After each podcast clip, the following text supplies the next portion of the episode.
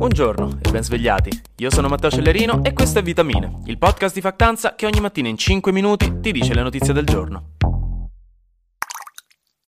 Abbiamo tutti attività da fare, cose da sbrigare, questioni da affrontare. Non ci viene nessun dubbio all'idea che qualcuno si affaccendi verso un obiettivo, non ci sorprendiamo se i nostri amici ci raccontano delle loro avventure effettuate.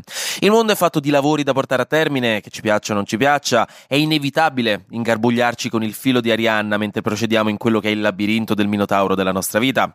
Anche lo stesso fare nulla implica necessariamente una posizione attiva, una presa di coscienza ben consapevole nel marasma del nostro vivere fatto di obiettivi autoimposti, di appuntamenti su Google Calendar e deadline per la tesi.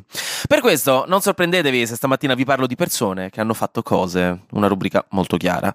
Da quanto risulta da una nuova biografia su Elon Musk scritta da Walter Isaacson, Musk l'anno scorso avrebbe fatto la cosa di chiudere Starlink durante un'importante operazione offensiva ucraina nei confronti della Russia. Starlink è un sistema di satelliti che forniscono internet un po' in tutto il mondo e che è stato anche attivato in Ucraina a favore di Kiev per garantire a soldati soldati e popolazione una connessione a internet stabile in un periodo in cui la Russia aveva sabotato attivamente tutte le comunicazioni ucraine che poteva ed era stato fondamentale per mantenere l'Ucraina connessa con il mondo. Ma stando a questa biografia, Elon Musk, che è il proprietario di Starlink, avrebbe deciso durante un'importante operazione militare con droni sottomarini di Kiev che avrebbero dovuto colpire delle navi da guerra russe che era too much, evidentemente, era un po' troppo. Stava aspettando di leggere sui giornali il giorno dopo il risultato del derby di Serie C2 tra San Brilluzzana e Castrovalva e non voleva che la notizia fosse oscurata su tutte le prime pagine dai resoconti di guerra in Ucraina, quindi avrebbe deciso di togliere Starlink in quella zona specifica, impedendo ai droni ucraini di colpire i propri bersagli. Secondo il resoconto, aveva paura che Putin avrebbe potuto arrabbiarsi troppo con un attacco del genere e ricorrere quindi al nucleare, parlando della possibilità di una mini Pearl Harbor, dove l'attacco a Pearl Harbor fu un attacco di aerei e navi giapponesi su navi da guerra americane che causò l'entrata in guerra dell'America nella seconda guerra mondiale, quindi insomma una cosa abbastanza grossa. E il CEO di Ryanair, poi, che ricordiamoci non si chiama Ryan ma Michael, ha fatto la cosa di essere tortato in faccia da due attiviste per il clima a Bruxelles, davanti alla Commissione europea dove si stava preparando per protestare contro i vari scioperi dei controllori del traffico aereo europeo e aveva appena messo per terra una sagoma di cartone di Ursula von der Leyen, chissà per quale motivo. Insomma, il video è una scena abbastanza surreale, non si sa cosa facesse lì quel cartonato. Comunque, le attiviste per il clima hanno urlato stop all'inquinamento degli aerei mentre lo tortavano in faccia e lui, devo dire, l'ha presa abbastanza bene, dicendo che le torte alla panna gli piacciono. E in effetti sembra aver dato parzialmente retta alle attiviste perché Ryanair, dopo il decreto del governo per controllare i prezzi per i voli aerei sulle isole, ve ne avevo parlato settimane fa, ha deciso di tagliare i voli dalla penisola alle isole, nello specifico nella Sardegna, su circa 10 rotte per ora, il che non è esattamente il top, mettiamola così. Infine, Jimmy Fallon, eh, ho detto Fallon, famosissimo conduttore americano del Tonight Show with Jimmy Fallon, ha fatto la cosa di essere pubblicamente accusato da 14 ex dipendenti e due attuali dipendenti di aver creato un ambiente di lavoro tossico, dove in molti avrebbero avuto paura degli sbalzi di umore di Fallon e delle sue reazioni.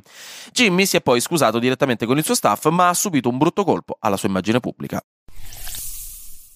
A livello politico, invece, in Italia si sta parlando di una proposta di legge che per ora è ancora nelle sue fasi embrionali, però è interessante parlarne. Una proposta di legge per limitare il problema del turismo sfrenato, dell'overtourism, nello specifico degli affitti brevi, cioè di tutte quelle realtà di villeggiatura, di domicilio temporaneo, fatte da chi non è un albergo, fondamentalmente, e affitta casa per pochissime notti alla volta, tipo con Airbnb, con Booking o con altro, ai turisti che vengono nelle nostre città.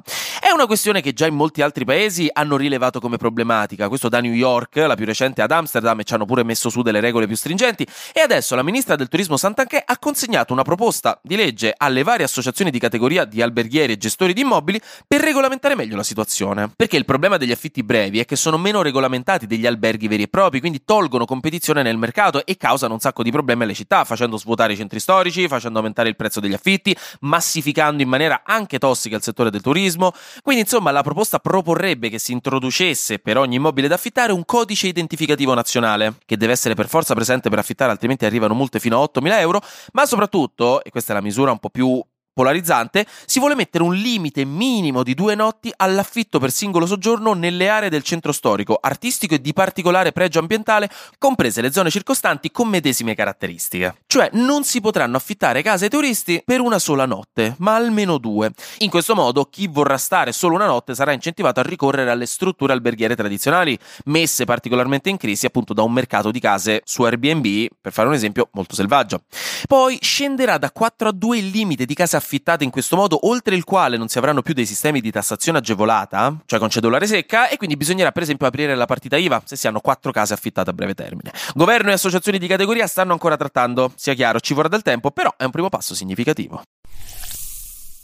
Un'altra cosa interessante sta succedendo nel settore musicale, perché dovete sapere che un problema di questi ultimi anni sulle piattaforme di streaming è l'esplosione di playlist di cosiddetto rumore bianco, cioè non canzoni vere e proprie, ma suoni banalissimi di sottofondo, pioggia, onde del mare, uccellini che cinguettano, un bar con un vociare soffuso sotto, che è anche una cosa carina, aiuta a rilassarsi, a concentrarsi, a studiare. Però ce ne sono un'infinità di brani del genere che vengono fatti anche con l'intelligenza artificiale a costo zero e con zero sforzo creativo, eppure guadagnano le stesse royalties delle canzoni vere di artisti professionisti, ovviamente in base alle visualizzazioni che fanno. E questo secondo la Universal, che è la casa discografica più importante al mondo, e Deezer, che è una famosissima concorrente di Spotify, non va bene perché toglie un sacco di revenues agli artisti che ci mettono della creatività in quello che producono, oltre che ovviamente alle case discografiche dal punto di vista della Universal, chiaramente, però vabbè. Quindi vogliono provare con un nuovo algoritmo che pagherà di più gli ascolti fatti sulle canzoni di artisti umani. Quindi un ascolto a un essere umano che fa più di mille ascolti al mese, questa sembra essere un po' una soglia minima, varrà il doppio rispetto agli ascolti di pezzi di rumore bianco. E se l'artista viene cercato appositamente nella barra di ricerca, quell'ascolto varrà quattro volte tanto. Quindi proveranno questo nuovo metodo per la prima volta in Francia a partire da ottobre e poi forse la cosa si espanderà anche ad altre piattaforme, non solo ad altri paesi, ma ad altre piattaforme con cui la Universal sta parlando. Quindi staremo a vedremo. E infine, Flash News.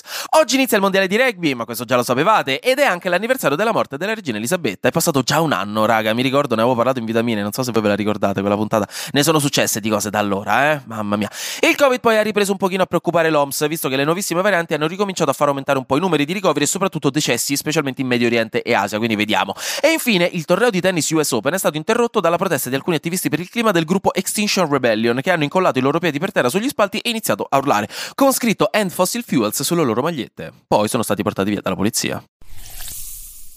Anche oggi grazie per aver ascoltato Vitamine. Noi ci sentiamo lunedì, perché sarà successo di sicuro qualcosa di nuovo e io avrò ancora qualcos'altro da dirvi. Buona giornata e godetevi il weekend.